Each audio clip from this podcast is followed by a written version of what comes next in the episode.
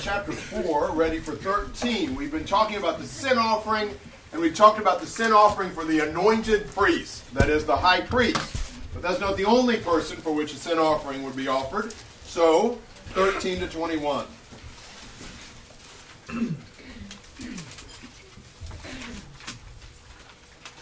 Now, if the whole congregation of Israel commits error, and the matter escapes the notice of the assembly, and they commit any of the things which the Lord has commanded not to be done, and they become guilty, when the sin which they have committed becomes known, then the assembly shall offer a bull of the herd for a sin offering and bring it to the tent of meeting.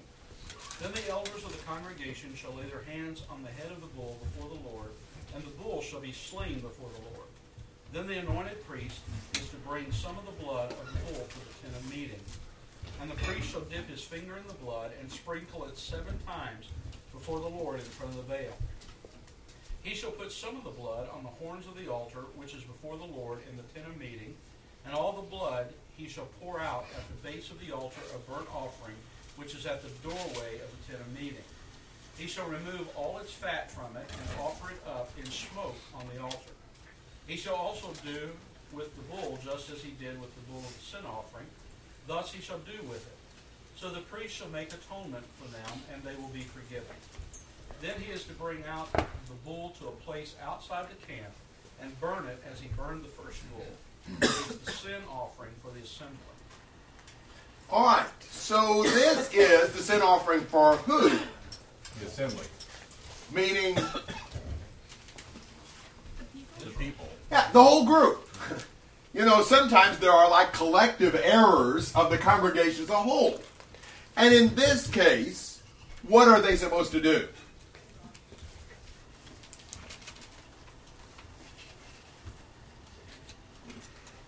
Bring a bull of the herd. That sounds like what you were supposed to do for the sin offering for the high priest.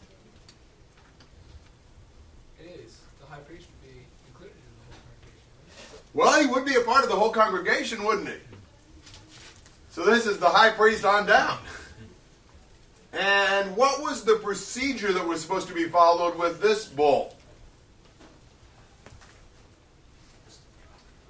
It seemed you had representatives of the people who then put their hand on the head of the animal. Yes, the elders of the congregation, as representatives for the group as a whole, they put their hand on that bull. And then what procedure was followed with like the the body of the bull and the blood of the bull and all that? He should- The priest shall dip his finger in the blood and sprinkle on the seven times before the Lord in front of the veil. That remind you of anything? Uh, like the priest did the sin. Pretty much the same procedure was followed. Don't you sing that? I mean, and then some of the blood was put on the horns of the uh, altar of incense, and the rest of the blood poured out at the base of the altar of burnt offering. And they take the fat, burn it on the altar, and then what do they do with the bull itself?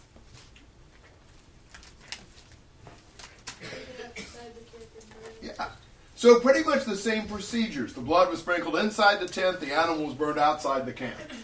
Uh, so this is a very similar thing. And I think, again, the priests were not allowed to eat of this sacrifice because they're a part of the whole congregation. And so they cannot eat of their own sin offering, which, since they're a part of the congregation, it involves them too.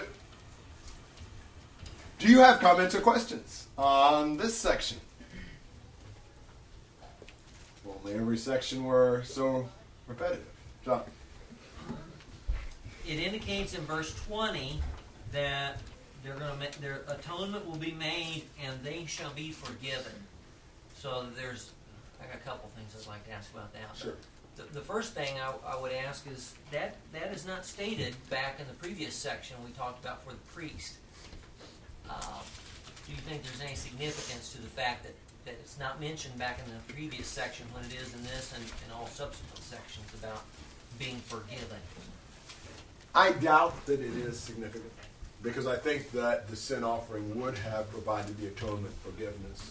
So I'm not sure why it wasn't mentioned, but I I wouldn't see a reason that the high priest wouldn't be forgiven by this also.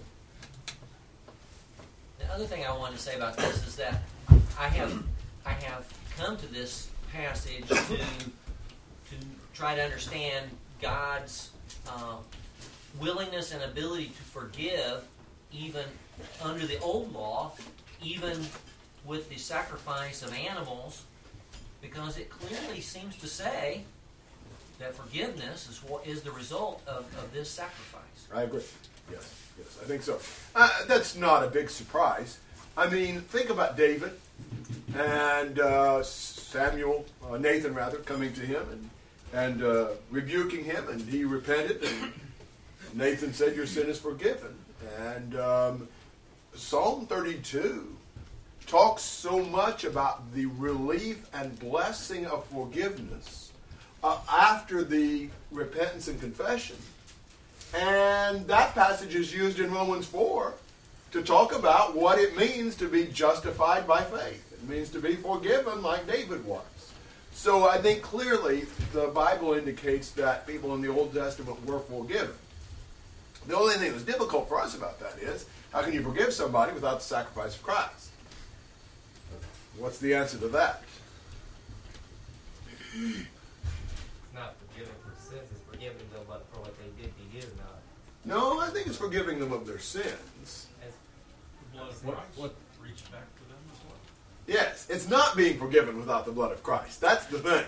The people in the old covenant that were forgiven were forgiven based upon the coming sacrifice of Jesus, at least based upon that in God's rationale of being able to provide the forgiveness. And when Jesus died, I believe that he showed how God was just in having forgiven their sins, Romans 3:25. So I think God forgave because he knew that Jesus would die and shed his blood that would provide the forgiveness for their sins. I, I think, uh, I think what, you know, like we said before, a lot of these things are, that are in the Old Testament are just foreshadowing of the New. So, in a sense, in a, in a figurative sense, the blood of bulls and goats is the blood of Christ in the Old Testament. Uh, it's not as perfect as Christ's blood was, but that's the foreshadowing Sure. or the requirement that was that was required that was finally fulfilled in the, in the New. Right. Yeah, I mean, we know that the blood of bulls and goats, according to Hebrews, cannot take away sins. But the blood of bulls and goats did foreshadow Jesus' blood that took away sins not only of the people who lived after him, but also of those who lived by faith before him. Hebrews 9, 9.15 also, I think, indicates that. So I think they were forgiven, but it wasn't without the blood of Christ. It was based upon the sa- coming sacrifice of Christ. And that same thing is true in baptism.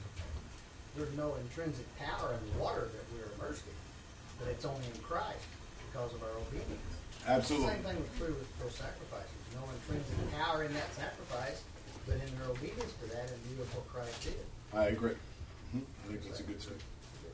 Exactly. I think in some ways the sacrifice, the, these sacrifices showed their inability to cover the sins. That there was no way that they could do that every single time they messed up. They had to do this. I think it shows how i- in- unable they were to do that. Well, and, and I mean, you know, Hebrews make the point if if they in themselves really took care of sin, why do you still have to offer it? You know, if you get cured of cancer, why do you still have to take the medication? You know, for, for cancer. So um, the blood of bulls and goats did not cure the sin.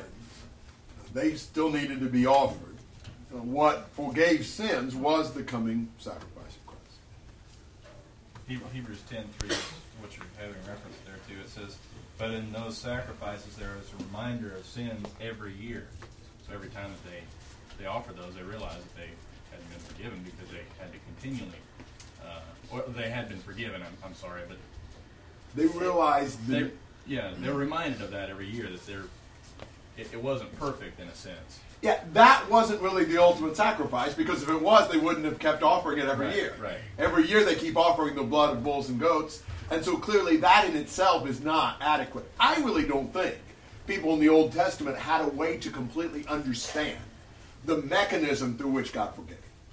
I believe they had a consciousness of being forgiven. Surely David did, and others. But I don't think that they could have really understood you know, the theory behind that. How can God do that and still be just? And I think Jesus shows that. Yes, Eric. Is there a sense too in which like those sacrifices were pleasing to God? I mean, like like the sweet smelling aroma idea, and then because of that, God turned away His wrath from them in a way. Sure, sure. God wanted them to offer the sacrifices. He was pleased by that. That was something that God liked um, as, an ex- as an expression of faith and obedience. Absolutely. Okay. Other comments? So when people say that the sacrifices didn't forgive sins, they just like rolled them forward or whatever. Is that inaccurate? Yes. Okay. It's not inaccurate to say that the sacrifices didn't forgive sins. That's true. Sacrifices can't forgive sins. God forgave sins on the basis of the blood of Christ. But the idea of rolling sins forward, I don't find that in the Bible. I don't think that's in. Somebody may want to contest that. I don't think I don't think there's uh, any biblical justification for that. We take that often out of Hebrews 10, but it's just a misunderstanding of Hebrews 10.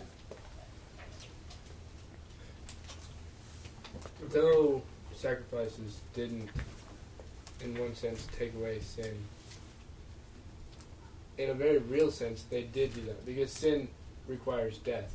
And so the death of the animal did take the place, did take the punishment of the sin. And so the sins were forgiven, in one sense, on the basis of the sacrifice themselves, but also ultimately, know, God knowing that Jesus was going to come could, in a more real sense, do that as well. Yes, you're right.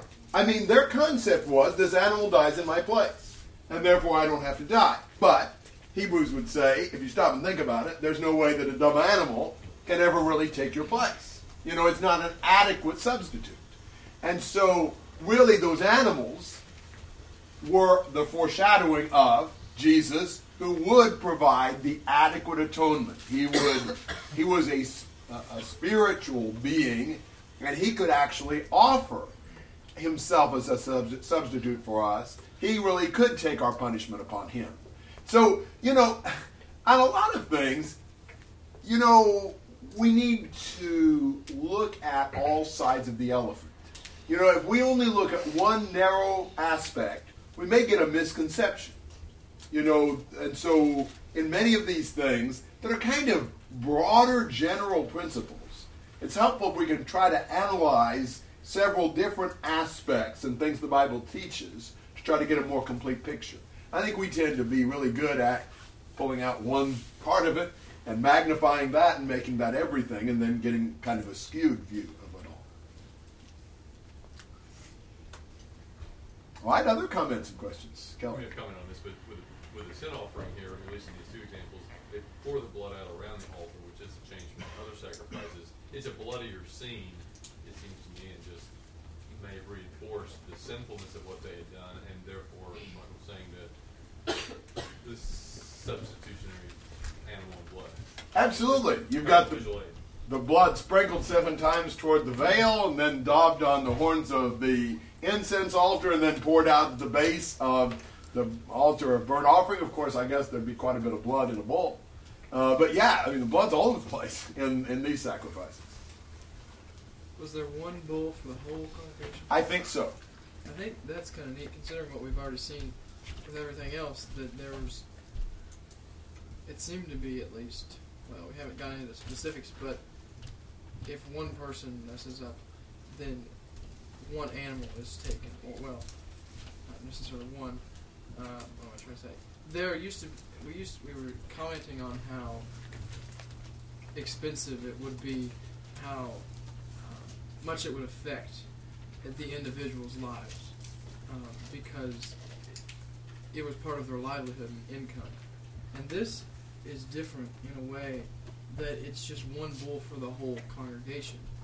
And I thought that was neat considering God's mercy. And He could have required them each to bring their own bull, and He didn't. He He, re- he only required uh, one bull for the whole congregation.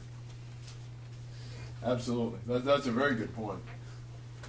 Um, I, I've read a comment, this is from later, but this makes the point. he's going to talk in chapter 5 about some of the alternative offerings for the poor. And, and I read this comment How gracious and merciful is God, a mere cupful of flour for the sin of your soul. You know, it's, it's amazing. If, if they'd had to bring all the animals on the world, and God would forgive them, that would still be a very small thing to do, considering the gravity of the situation. Any, anything God would give us to do. Uh, and based on that condition, He would give us forgiveness. Would be tremendous generosity and grace on His part, and much more when one bull for the whole congregation sin. Right. I think along with your idea too, I've thought about that before. It's, it's ironic that we owe we owe God something that we can't pay back because nothing truly belongs to us; it all belongs to God. But God allows us, you know, in, in the Old Testament, He allowed them to give something that already belonged to Him back to Him for forgiveness of sins. It's a little bit ironic, I think. I, I owe you a hundred dollars, so I'll borrow a hundred dollars from you to pay you the hundred dollars. You know, I mean, it's almost that that silly. Uh, uh, yes, uh, that's a really great observation. It reminds me of Joel 1 and 2, where the locust plague had destroyed the crops and had taken away their ability to offer the sacrifices to ask for forgiveness. And in Joel 2 and verse 14, he encourages them to return and rend their heart and not their garments, to tur- repent and in verse 14, he says, Who knows whether he will not turn and relent and leave a blessing behind him, even a grain offering and a drink offering from the Lord your God. Maybe he'll maybe God will bless you again with the opportunity to have something to sacrifice. You know, it, it's very much like that. It's kind of like, it's so much like, really, what we do sometimes with our children. You know, if we've got a birthday or something and they really want to want to do something generous for us. So we give them the money so they can buy us a present, you know.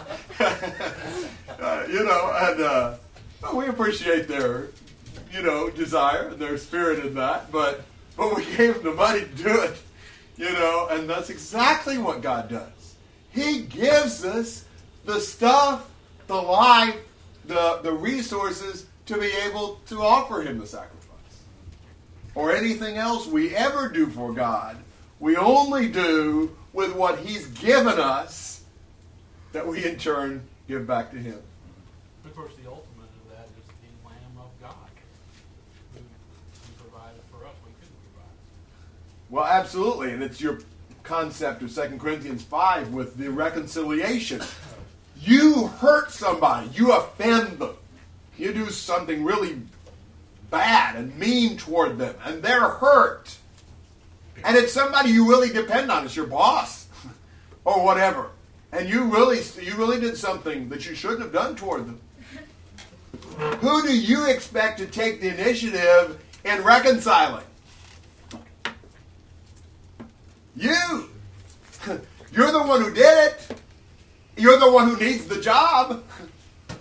And what if your boss is the one who does all the, who puts forth all that effort? He, he takes the initiative. That's what God did. We committed the crime. God took the initiative. He, he said he sent his son and then begs us to accept his sacrifice. That's amazing. Mean, God's grace and mercy in that is unbelievable. If God were to say, "All right, you you committed the sin, you make up for it the best way you can," that'd be hopeless for us. But God would have every right to treat us that way. Other thoughts? James. Uh-huh. Um, I realize the blood of bulls and goats don't don't do not save. What did the what did the blood of bulls? What, what did and boats. bulls and goats? Um, I think primarily they two things. They were the condition that a man had to meet by faith. You know, faith has to express itself, and so the man of faith did what God said in order to receive God's grace and forgiveness, and what he did was this foreshadowing of Jesus' sacrifice. It's kind of like saying, what does baptism have to do with our salvation? Well, it's meeting the condition that God laid down that our faith is to express itself in. And it actually symbolizes and pictures Jesus' death, burial, and resurrection. So I think that's basically what I understand. The Good blood question. of bulls and goats could not save, but without it there could not be salvation. Yes, because God set that as the condition that faith had to meet in order to receive God's grace and forgiveness. So they're saying the only way to be saved is by the obedience to God's will. Exactly. God would not give salvation to a person who didn't have faith. And at the time, in the Old Testament, that was that was all they could do. That's all they were given instruction to do. Right. God couldn't exact more from them beyond what He'd already told them to do. Yes. And often, God gives things based upon conditions that are clearly not, it's clearly not earning. I mean, God gave Jericho to the Israelites for marching around it some 13 times. You know, that really didn't have much to do with getting the walls down. But God wouldn't have knocked those walls down if they hadn't done what He told them to do. So, I mean, that's the way that often is. Really, nothing we ever do is adequate to secure those blessings. It's just the the uh, the condition. Max and then Bruce. I was going to say, maybe just one other aspect of that is that it is obedience from the heart, because obviously there were many times they offered sacrifices and God said, I don't want. it." Good point too. Excellent point, Bruce. Well, that was one of the points I was going to make too. That it it it does something for the person who's offering. It has to purify his heart, because in verse three, when we started this, you made the point how to approach God. Without this, they could not approach God. So he said that they may be accepted before the Lord, and so it purified the heart of the of the uh, sacrificer, and it also, if I'm not mistaken, we'll find out in study that it also purifies the temple, which is a foreshadow of, our heart today. So it purified the temple so we can approach God. Yeah, no doubt about it. When God gives these conditions, He's such a generous and merciful God that He actually asks us to do the very things that are best for us to do. You know, He could have set arbitrary conditions just to watch us, you know, do whatever. But He actually tells us the things that really help us and do help our heart and our attitude. Yeah, Ben. It, it's fascinating to think about the amount of planning that went into this. You know, First Timothy two talks about how God desires all men everywhere to be saved. First Timothy two. You know, he, he wants Yeah, them. He wants everyone to be saved and come. And you think, well, why didn't he just, you know, after he made man, come down and say, well, all right, here I am, so I want you to do, not do it. And you think of though, just you know, when he sent his own son to us, and how you know, yes, Christianity started and it was enormous, but it still? You just think what he's done is he's set in motion a plan to save the most people, as many as who are willing. And that didn't involve him just telling us everything right at first. He had to lead us through stages of understanding, closer and closer to him, until the very fullness of times, when he could establish his church as he meant it to be. We could enter into relationship with him, without priests in between us, without offerings of bulls and goats, but with one perfect offering. And we can have direct access to him now. And just the, the stages, the ways he's trying to bring us to this understanding of what he is and what he wants from us. And it's amazing that we can all see that now. We are incredibly blessed to live in a time that is the fullness of those times. Excellent point. Amen. Logan? Uh, I was just gonna say, in the also along with the point of telling what's uh, best for us, there's also not only things that are in the spiritual, but also in the physical. Like with, uh, he tells us through his word many things about science that saved us a lot of time and energy. So that also shows the attitude that God wants us to be blessed, uh, as long as we follow His word. He certainly does. God's, God's very generous in every way. Other thoughts? Things through uh, 21. It mentions the elders. Now, this is a group of many hundreds of thousands, right? I mean, it's a big group, and so you've got this group of people called the elders. Obviously, I'm guessing it's, it's a subset, or is this a special group of people that have been designated as elders, or are we talking about just a representative of some leaders, some older leaders? Yeah, I don't know that I know the answer to that. I mean, You know, even in the New Testament, there were the elders of the people, but I don't know that they were an officially designated body there. So I don't know. Maybe just some older men. Somebody got a good statement on that. Seventy earlier, back in, in twenty-eight, nineteen, eight, was eighteen, nineteen, we went up on the mountain in eight. Yeah, that's true. That's true. I, I've always kind of looked at them as, as almost like the, uh, the oldest or, or the prominent members within any given family. And we had, you know, it seems like it, in the beginning, you know, every tribe had its its leader, and it seems like those were the the men that they selected on themselves as being kind of leader of those people.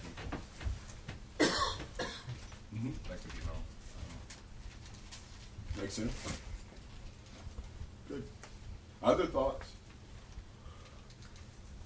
22 to 26.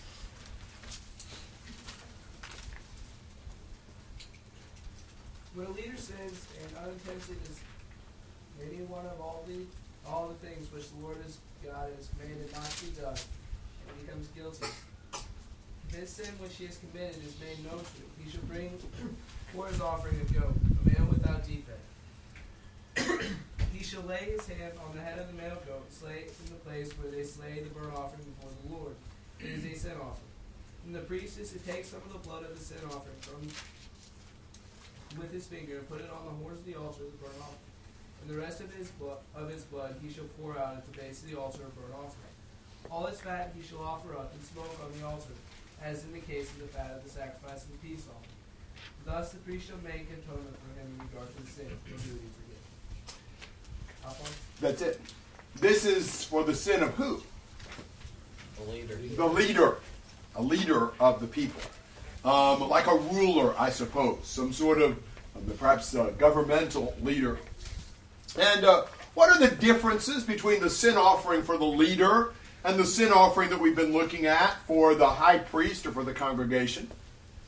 Uh, It's a goat instead of a bull, and Male.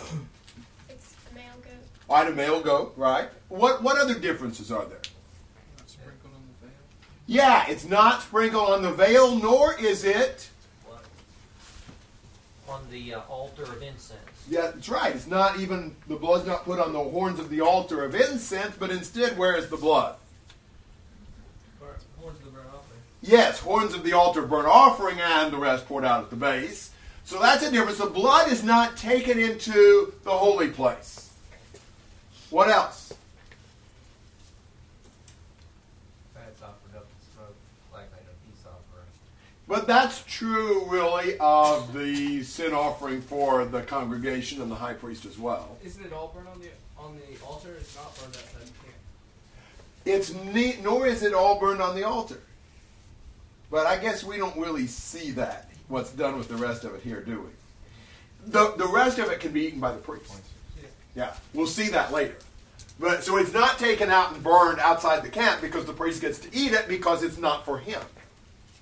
So you've got several distinctions here now. Uh, for the ruler, uh, an inferior animal, the blood's not taken into the, the, the holy place, and the priest actually eats the rest of the animal. It's not taken outside the camp and burned. Comments and questions on the sacrifice? Shane. Couldn't the priest be considered a ruler because he's over the people? Perhaps, but I think here he means like a, a governmental official. He's already dealt with the sin of the priests. Why would it be a goat for a leader? Because you think if he's a leader, he'd be richer, and so he could offer a more costly. I don't know. Um, it is.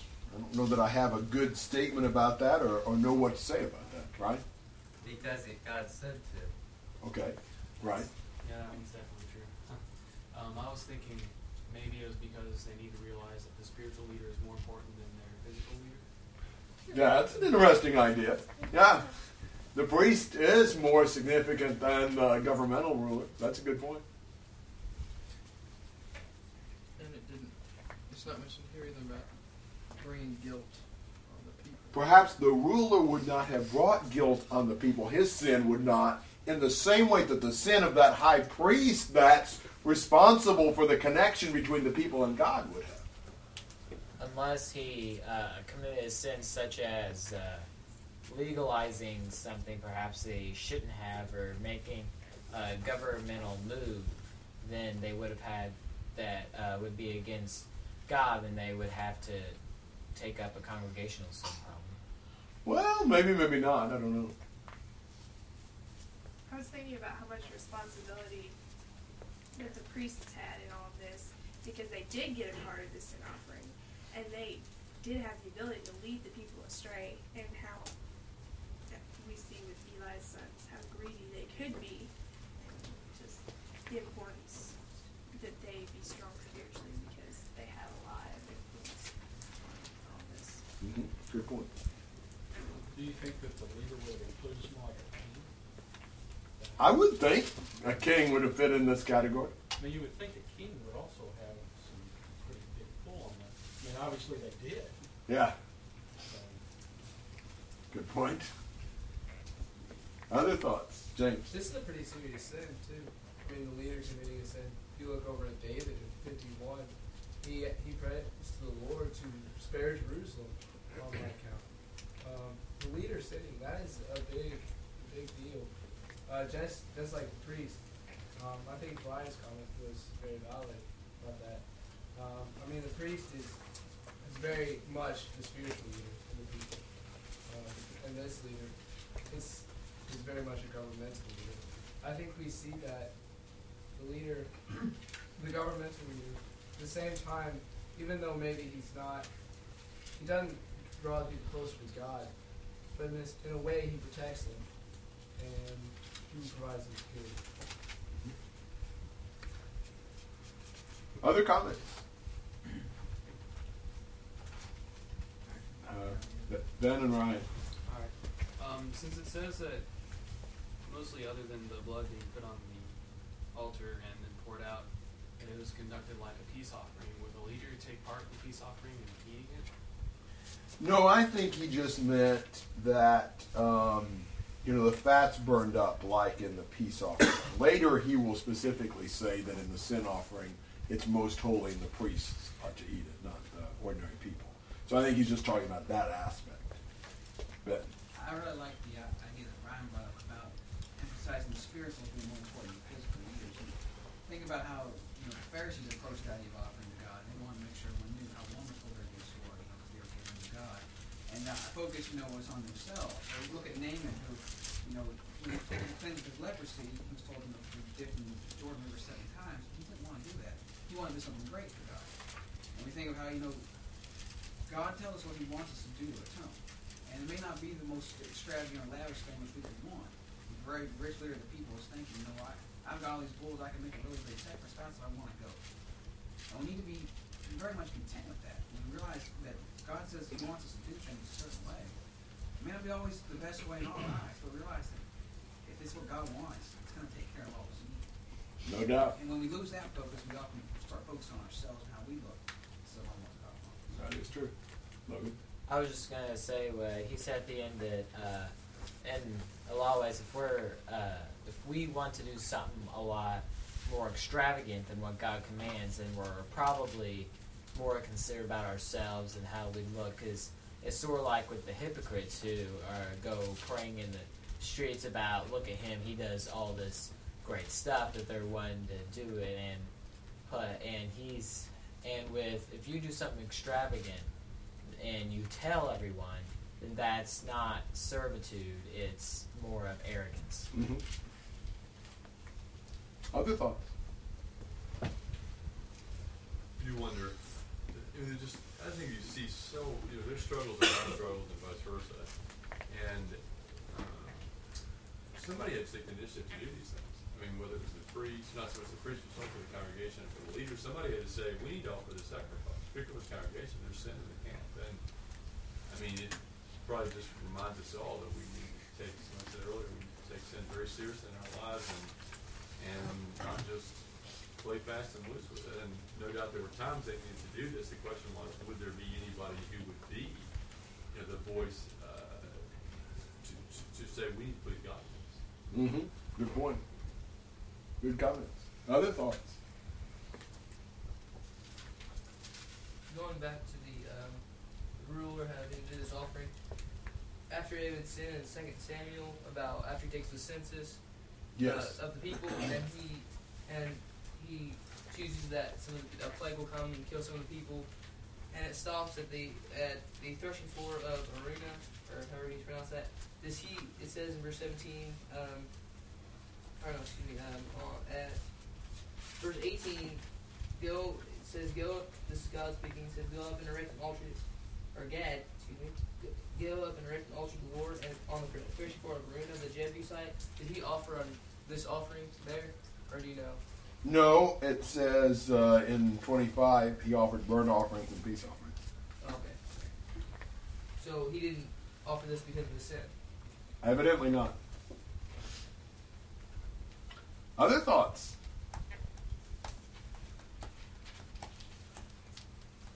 All right, let me say one thing and then we're going to read 27 to 35. And that is, as this goes on, and we actually have sat down here for a while, and also as we've just eaten, it is harder to stay alert. I struggle with that too. It's really helpful for me, though. I can stand. I can walk around. I can do a lot of things. So I can pretty well keep myself uh, aw- aw- awakened. It, feel free to stand if you need to, or anything like that. If I see several people getting sleepy at once, I'll just have you all stand for a minute. But uh, that's just I, I struggle with that all the time.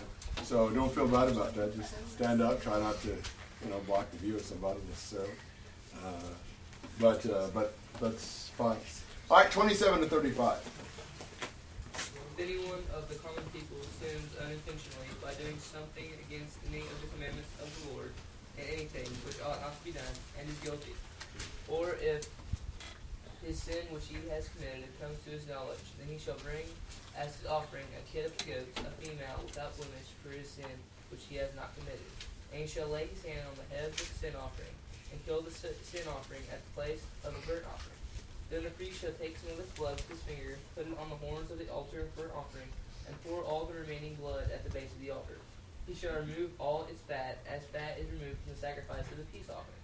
And the priest shall burn it on the altar for a sweet aroma to the Lord. The priest shall make atonement for him, and it shall be forgiven him. You see 35? Uh huh. If he brings a lamb as his sin offering, he shall bring a female without blemish. Then he shall lay his hand on the goat, on the head of the sin offering, and kill it as a sin offering at the place where they sh- where they kill the burnt offering. The priest shall take some of the blood of the sin offering with his finger, put it on the horns of the altar of burnt offering, and pour all the remaining blood at the base of the altar. He shall remove all the fat, as the fat of the lamb is removed from the sacrifice of the peace offering. And the priest shall burn it on the altar, according to the offerings made by the by fire to the Lord. The priest shall make atonement for his sin that he has that he has committed, and it shall be forgiven him. This is the sin offering for whom? Common person. There's an ordinary individual who sins. Even those sins must be atoned for. Here with the sin offering. Now, how would you divide up this section? What uh, what do you have? The goat and the lamb. the goat is 28 to 31, the lamb 32 to 35. Did you notice anything unusual about the goat and the lamb? Female. Female, yes. There, the uh, prescribed order was a female goat and a female lamb. And essentially, the procedure was pretty similar. They were to bring it, lay their hand on the head of the sin offering, kill it. The priest would take the blood, and would he take this blood into the holy place or not? No. He did the same thing with it that he did with the blood of the uh, uh, sacrifice for the leader, for the male goat. He would uh, put some on the horns of the altar burnt offering, pour the rest around the base. And then did he take the body of this animal outside the camp and burn it? No. The priest would actually eat uh, the rest of the animal that was not burned on the altar. So this is the procedure for the sin of the ordinary individual. Shane. I have a question. Uh, the only time they would take is it the only time they would take it out and burn it outside the city if the priest didn't need it? Is that the only time they do that, or Yeah, I think so. They would not. Yeah, I think so. so they burnt the they burnt the things that the priest would have eaten in that situation? That's correct. Yes, I think that is correct.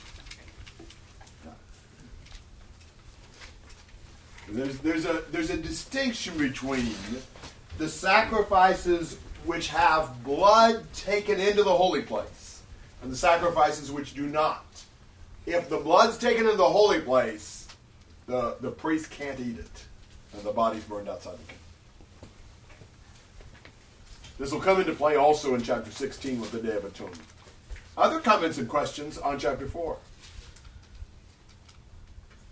This is, I was just wondering if you could think of an example where the common people sinned where the leaders weren't involved. well, I suppose surely there's just individuals that sometimes did something wrong. Achan. Yeah, Achan. That's good. That's good. Well, that was intentional. Yeah, that was intentional. Um, No. Scratch that. Well, close. Do we have the same person here in verse twenty-seven that we have in thirty-two? Yeah, I think One so. of the sins has been called his attention, the other one. Why is it called a sin offering down here, but up here it's it's almost like he knew he sinned in verse thirty-two, and he's gonna offer a sin offering. Well, yeah. One's called his attention by someone, and verse thirty-two, it's like he's offering a sin offering for a sin that he knew he committed. Or am I reading it wrong? Well, I don't know. I mean, maybe it's pointed out to him in 32, and it just we just are supposed to understand that, or in some way he, came to know it.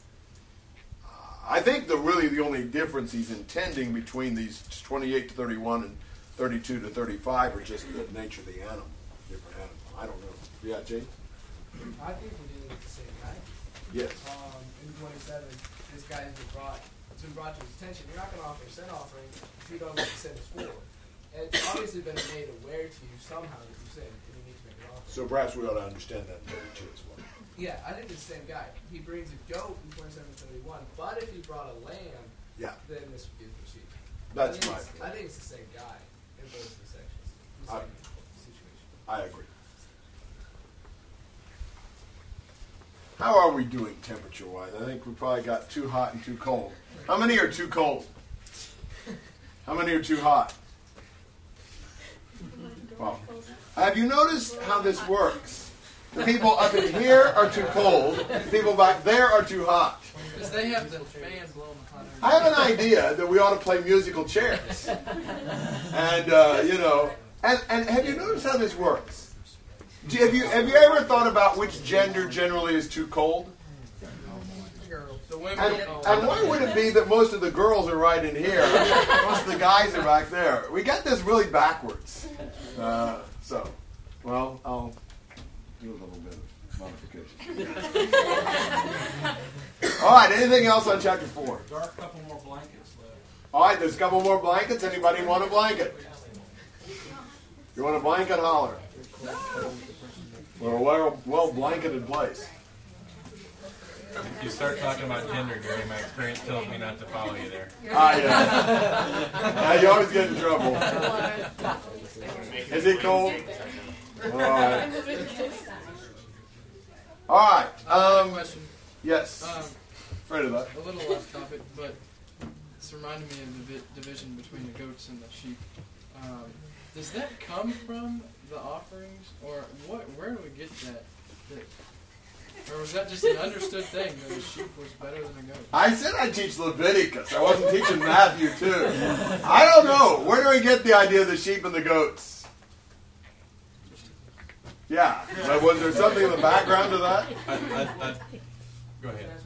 What was the, Well, why, uh, when Jesus talks about the division of the sheep and the goats, what there was there about sheep and goats? The sheep were the good guys and the goats were the bad guys. Because Jesus, I don't know, I don't know specifically about good or bad, but I think uh, you know, number one, Jesus is called the Good Shepherd, and he was oftentimes talking to people with an agricultural background. There's some interesting things you can learn about sheep, and that is one of those things like the verse where Jesus talks about, you know, my sheep will know me by my voice. I've read things where supposedly shepherds at night to, to protect their sheep, they could bring all their sheep in together, corral them together, uh, and keep them in one place, make them easier to manage so you know wild wolves or beasts out in the field or thieves or someone like that couldn't come in and harm those sheep. Now in the morning, uh, came time to separate the sheep. They had a problem because they're all intermingled. Well, the sheep if they'd been working with that same shepherd a lot, they knew the voice of their shepherd, and each shepherd could call out to their sheep, and they would separate themselves. So, Oh, I I think that's the analogy that he's using there, that the sheep recognize his voice. Yeah, in the John sheep 10. know him. Yeah, we're thinking a little bit more about like Matthew 25, and the division of the judgment day between the sheep and the goats, and why. I don't know why goats get the rap. But Yeah, that's, that's what we're wondering. I don't know. Well, I've always thought it was about was it was called the sheep and the goats because Isaiah refers to Jesus as the lamb. Okay. Ben, got an answer? I don't know how much we're bearing this have, but I think generally sheep are a more domesticated animal. You know, their their, their hair makes finer cloth. Their meat's are considered better. Goats, goats are kind of crazy. You know, blood chewing and everything, and they're still not meat usually. And sheep are just generally, in my experience, I'm not much of a farmer. I'm much more domesticated. So maybe. You old goat. If the goat ate the ate the rag top off your convertible car, which one would you like better? Uh, Kelly, that was a bad joke.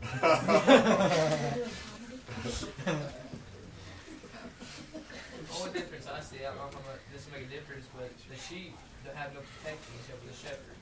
And the goats have horns and they have teeth, I'm sure, that chew up everything else. But that's the that's the only difference I see. That, I mean, that one has protection and the other has, I mean, they have they have nothing to defend themselves with, the goats do. I want to thank Michael for this question.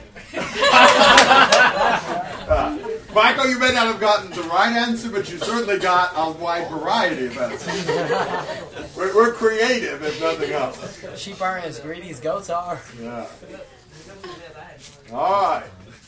Anything else you want to ask about uh, Leviticus 4? Is it, is it possible, I don't know, that maybe not so much that sheep are good and goats are bad, but just that we're separating them and we don't want the sheep to be with the goats because they're different?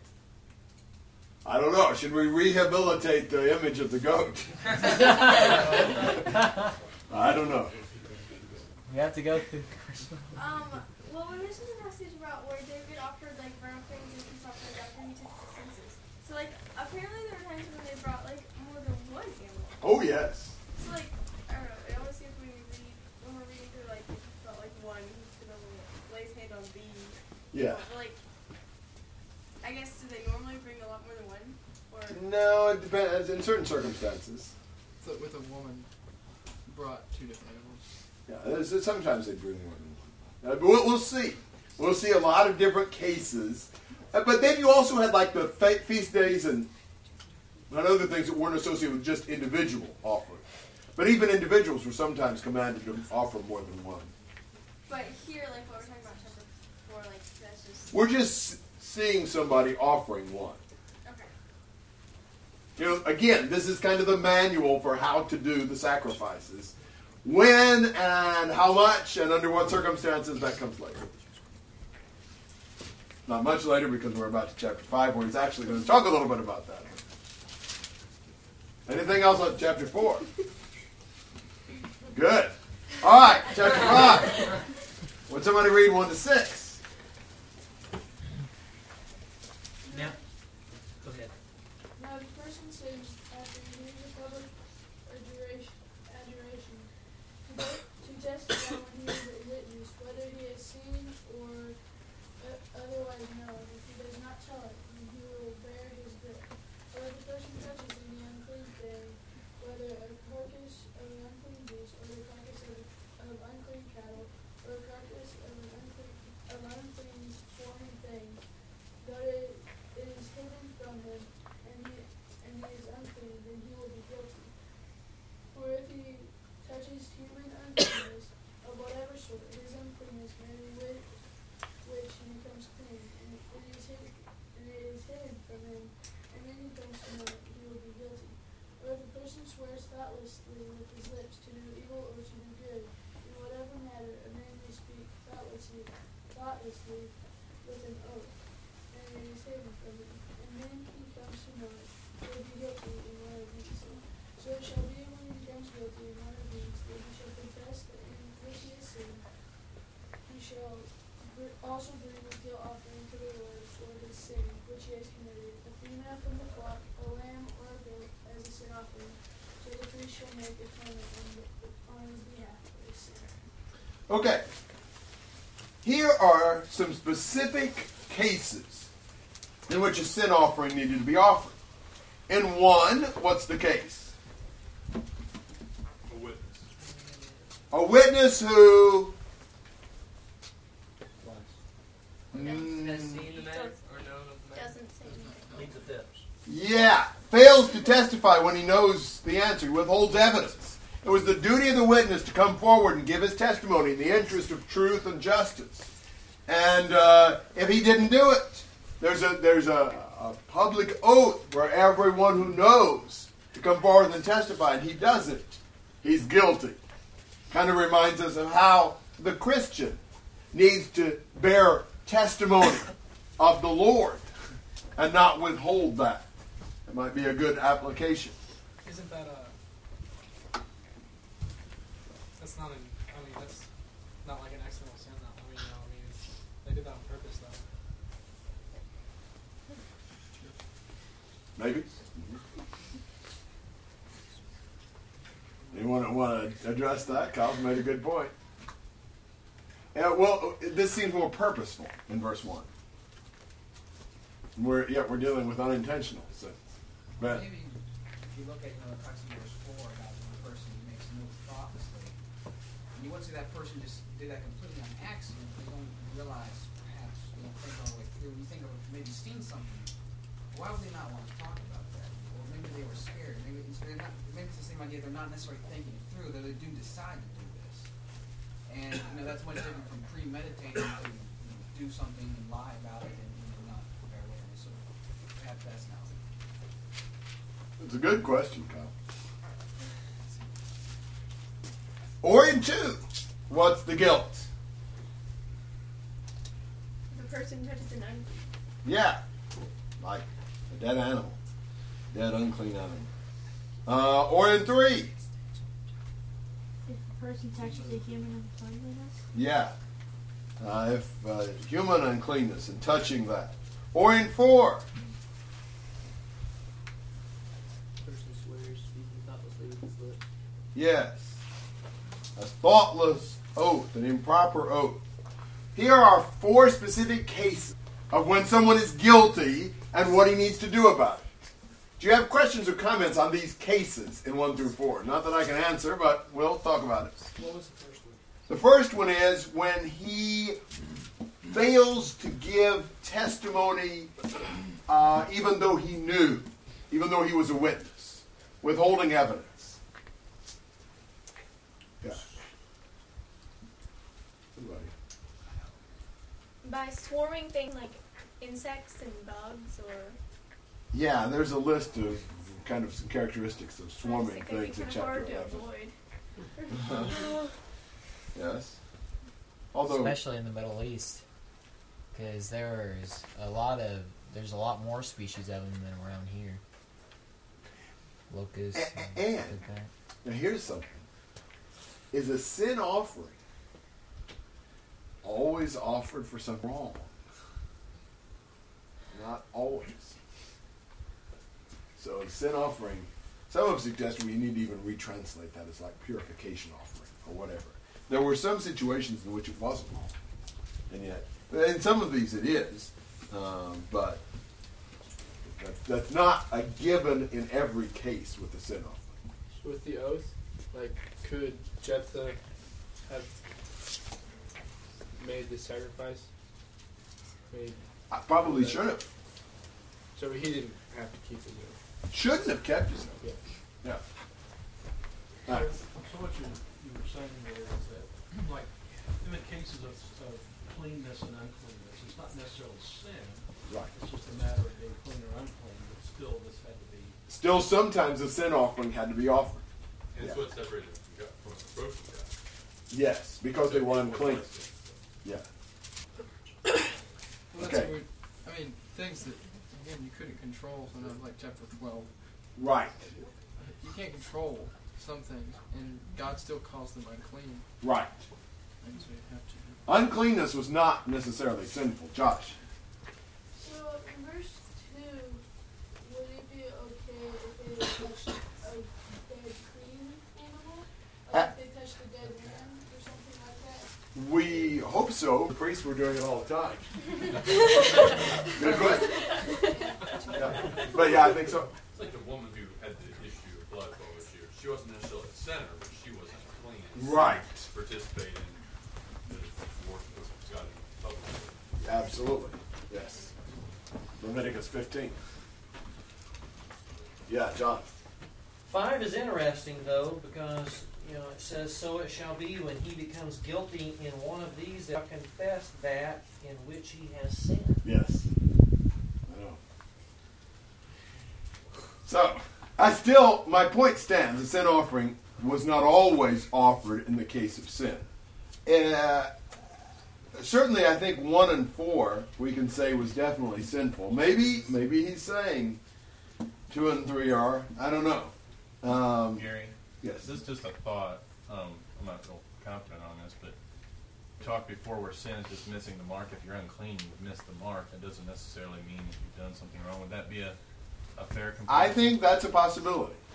That this would not always mean, you know, perhaps sin, but not being clean or whatever. I don't know. This is a kind of a complicated question, James. Am I understanding the fourth one wrong? Um, is this a rash oath or an oath uttered too quickly, or Yes. uh, is a rash oath a sin? Uh, yes. I think so. Um, with the rash oath, I know it talks about it somewhere. I can't find, couldn't find it. Um, but wasn't a man made to keep his oath? But a woman could be told no, she couldn't keep it. Yeah. Uh, what is that? Numbers somewhere into there? No. I think it's near the end, but I could be wrong. Numbers uh, 30, I think. So, yeah. Yeah, that's right. Yeah, sinful good, good, good thing. Numbers 30, I think, yes. Gary. Yes. Um, I don't know if this kind of falls into it, but I think a lot of times we are much too lenient. That you know, well, they didn't mean to do it. They didn't. It was an accident. Well, I mean, it's an unclean animal. You touching, it. you shouldn't be near it. Whether you meant to touch it or not, you still did it, and it was wrong. Um, even though you know it wasn't, it was an accident. God, well, who cares? I mean, I told you not to, and you did it. Um, whether it's an accident or not, it's still a sin. And maybe maybe we should count two and three as being sin. Ben? Well, when you look at the idea of whether or not being unclean was an actual sin or not, that's not necessarily so important. This is something that separates you from God. And so you can either focus on TMI, how much I know you can focus on it. What do you need to do to get back into contact with God? Yeah, and, and this whole idea, we're going to talk a lot more about it, but the whole idea of uncleanness did not necessarily mean you were guilty before God. I mean, a mother was unclean for 80 days after a girl was born. She hadn't sinned. She was unclean for 40 days after a boy was born. She hadn't sinned. She wasn't cut off from God in a bad sense, you know, in a sense that like guilty and going to hell or something like that. Um, but she was separated from being able to come near God and approach Him.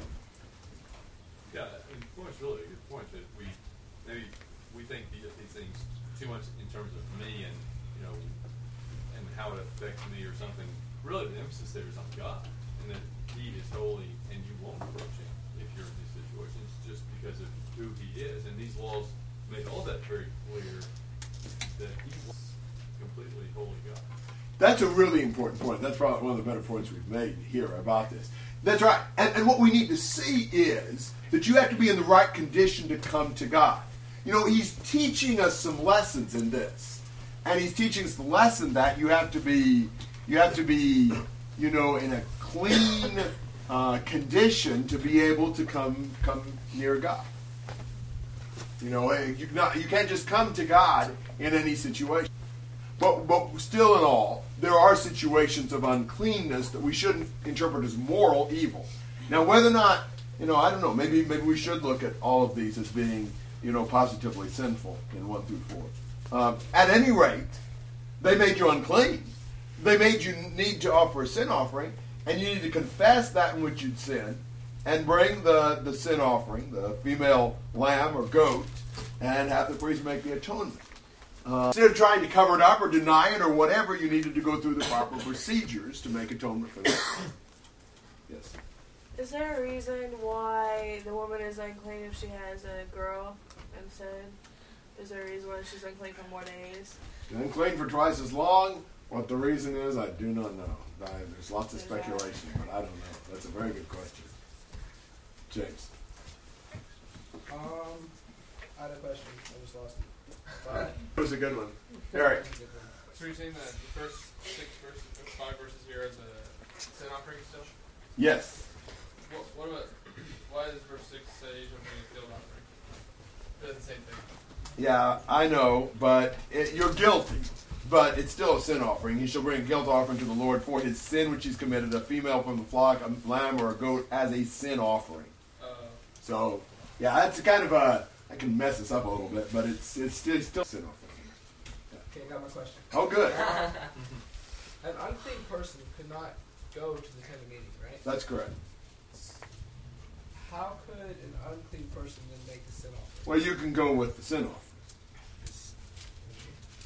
It's like- it's Correct, like- right? Yeah, Yeah, it's like later with the diseases that you couldn't be checked to make sure you were clean now unless you went to the tent, or unless you had contact with the priest. Right. So Yeah, I mean, you go with your. It's kind of like us. We're out of fellowship with God because of our sin and rebelliousness, and we want, and we can't, we can't approach God. We can't have access to God. What about if we repent and turn back to God? Can we? Yes, we can. We can come to God even though we've been separated from Him. I thought what John was saying about um, that a sin is a sin because God said not to, and some we make excuses or special circumstances. I was reading, I think it was Two Men by Bill Hall, and he was talking about that that there are more yes and no and black and white than we think there are, and lots of times we say, oh well, they're having a really hard time, or you don't understand their circumstance, or well, considering the other things they used to do, instead of saying this is wrong, and, and I don't know, maybe we should take a lesson Mhm. Good, good point. Yeah. Yeah, we certainly don't have to, uh, you know, premeditate and have a positively malicious spirit to do wrong and need to be forgiven. Other comments? Yes. How exactly do you compare with sin and a mistake? Well, I mean, sin is something that you do that God says is wrong. Now, mistake, sometimes we use a mistake for just, you know, not something that's morally wrong or wrong before God, but something you just, you know, you make, make a mistake on your test in school. That wasn't a sin. Well, like somebody said something about something about that it didn't matter. Like any any excuses, it didn't matter. Well, I mean, I still think you should, but I just didn't understand about the mistake. And Yeah. helping the mistake. Well, sometimes we might do something wrong and just say, oh, I was just a little mistake, and not really admit it. And not really turn to God and ask for forgiveness because we're like just trying to laugh it off. Does that make sense? Yeah. Gary, I think on that, it has a lot to do with the heart of the person, and I think that's what maybe John is talking about in his uh, First John letter, that the one who practices sin versus the one who sins and can be forgiven. You know, you've got you've got both people who are guilty of sin, but one has given themselves to sin. The other is trying to serve God and makes a mistake. You know, they they they falter, they err, they're sinful, but God's God's relationship with them and and and uh, their ability to be forgiven and to turn back to God is different from one who says, "I'm giving my life over to sin and practice sin." Definitely. Well, again, there's lots of different angles on some of these things, and we need to think through it. The idea of sort of laughing off sin and sort of just, oh well, you know, it's tough. I, you know, I can't really be expected to do well. Well, that's totally wrong. The idea of you know, well, perfect, you have no relationship with God. That's also totally wrong. You know, because we, we have assurance and security as we walk with the Lord, even though we commit some sins from time to time, we continue confessing and we continue praying and we continue living with the Lord, and His blood continues to forgive us. We take those seriously, though. We don't when we when we do sin, that needs to be serious to us, and we grieve that, and we turn to the Lord, and He can maintain that relationship with us. Shane. Okay. All right. Uh, well, I actually have a comment to where uh, people say that they make excuses for their sin. They say, "Well, I have a weakness in that." Uh, everyone, every person in this room, everyone in the world has a weakness somewhere in sin, but that doesn't make it all right. That just means we have to work harder to overcome it. I agree. That's right. All right. Other comments and questions through verse 6?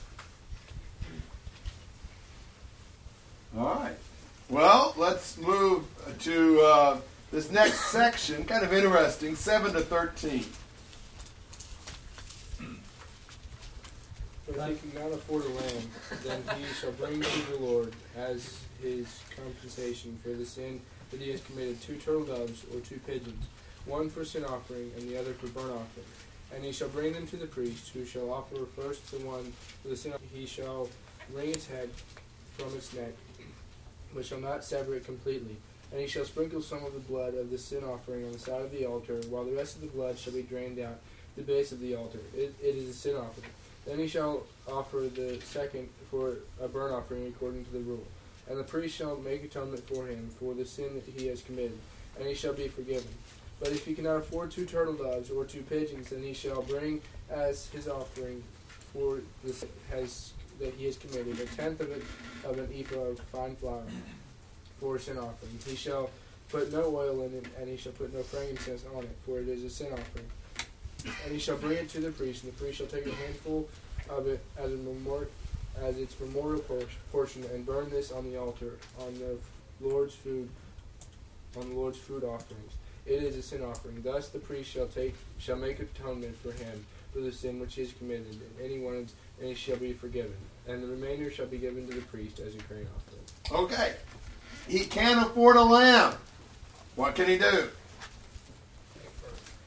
Bring two young pigeons, one as a sin offering, other others a burnt offering, and bring them to the priest, and so forth. He's going to take two, but he can he can substitute birds.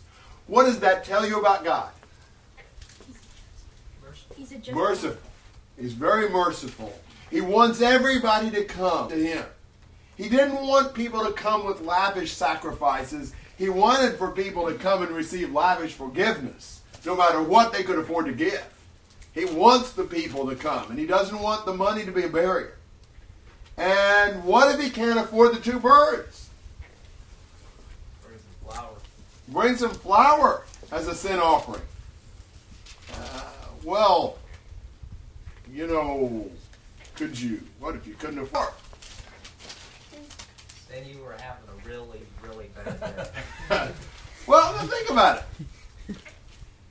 What what about if you couldn't afford flour? Where'd flour come from? You could glean. You could glean. You didn't even have to have any. You could go into somebody else's field and, and leftovers. You could glean and get it. You can get the flour. That's accessible to everybody. Again, I repeat what I said earlier. How gracious and merciful is God, a mere cupful of flour for the sin of your soul. That's amazing. That God would lower the price to the point where anybody can offer the sin offering if his means are insufficient even for the two birds. This reminds me of a passage that I think uh, makes an allusion to this. In Hebrews chapter 9 and in verse 22. Um, and according to the law, one may almost say all things are cleansed with blood, and without shedding of blood there is no uh, forgiveness. What do you mean one may almost say all things are cleansed with blood? I think this is the exception that made it almost all things are blood. Because in this case, there's no blood and flour. So this this is the almost of Hebrews 9:22, I think. Comments and questions? Is there a reason why he's not supposed to take the head off? Uh, reason he's not supposed to take the head off. Um, I don't know.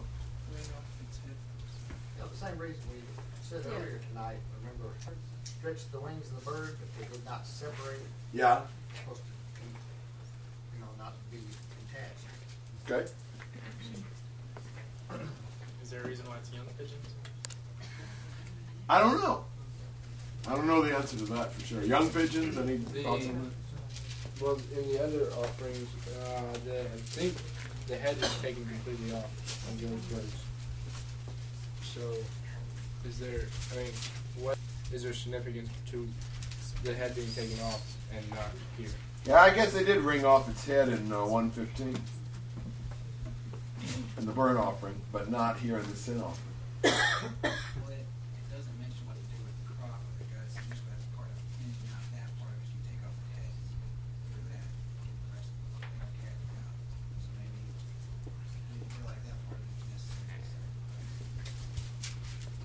Okay. I don't have an answer myself, so any answer you all want to give is fine with me. This is a self-teaching class. Much better that way. Other thoughts or comments through 513? Um, about about the whole question about why the pigeon had to be young. Do you think it's possible that it was more of a sacrifice because they would they would have lived longer than if you sacrificed an older pigeon, which would have died like earlier anyway? That's an interesting idea. Young pigeon might be more of a sacrifice because the old one would already be about dead. I don't know if I like that idea. I was waiting. All right. Uh, we'll, we'll, we'll discuss this afterwards. All right. Other comments? I think we'd be well off to take a short break here. Uh, this is a really good uh, place for one, and I just think it'd probably be good for our uh, concentration. So why don't we do that? We'll take a break for five or ten minutes or whatever, and we'll come back and keep working.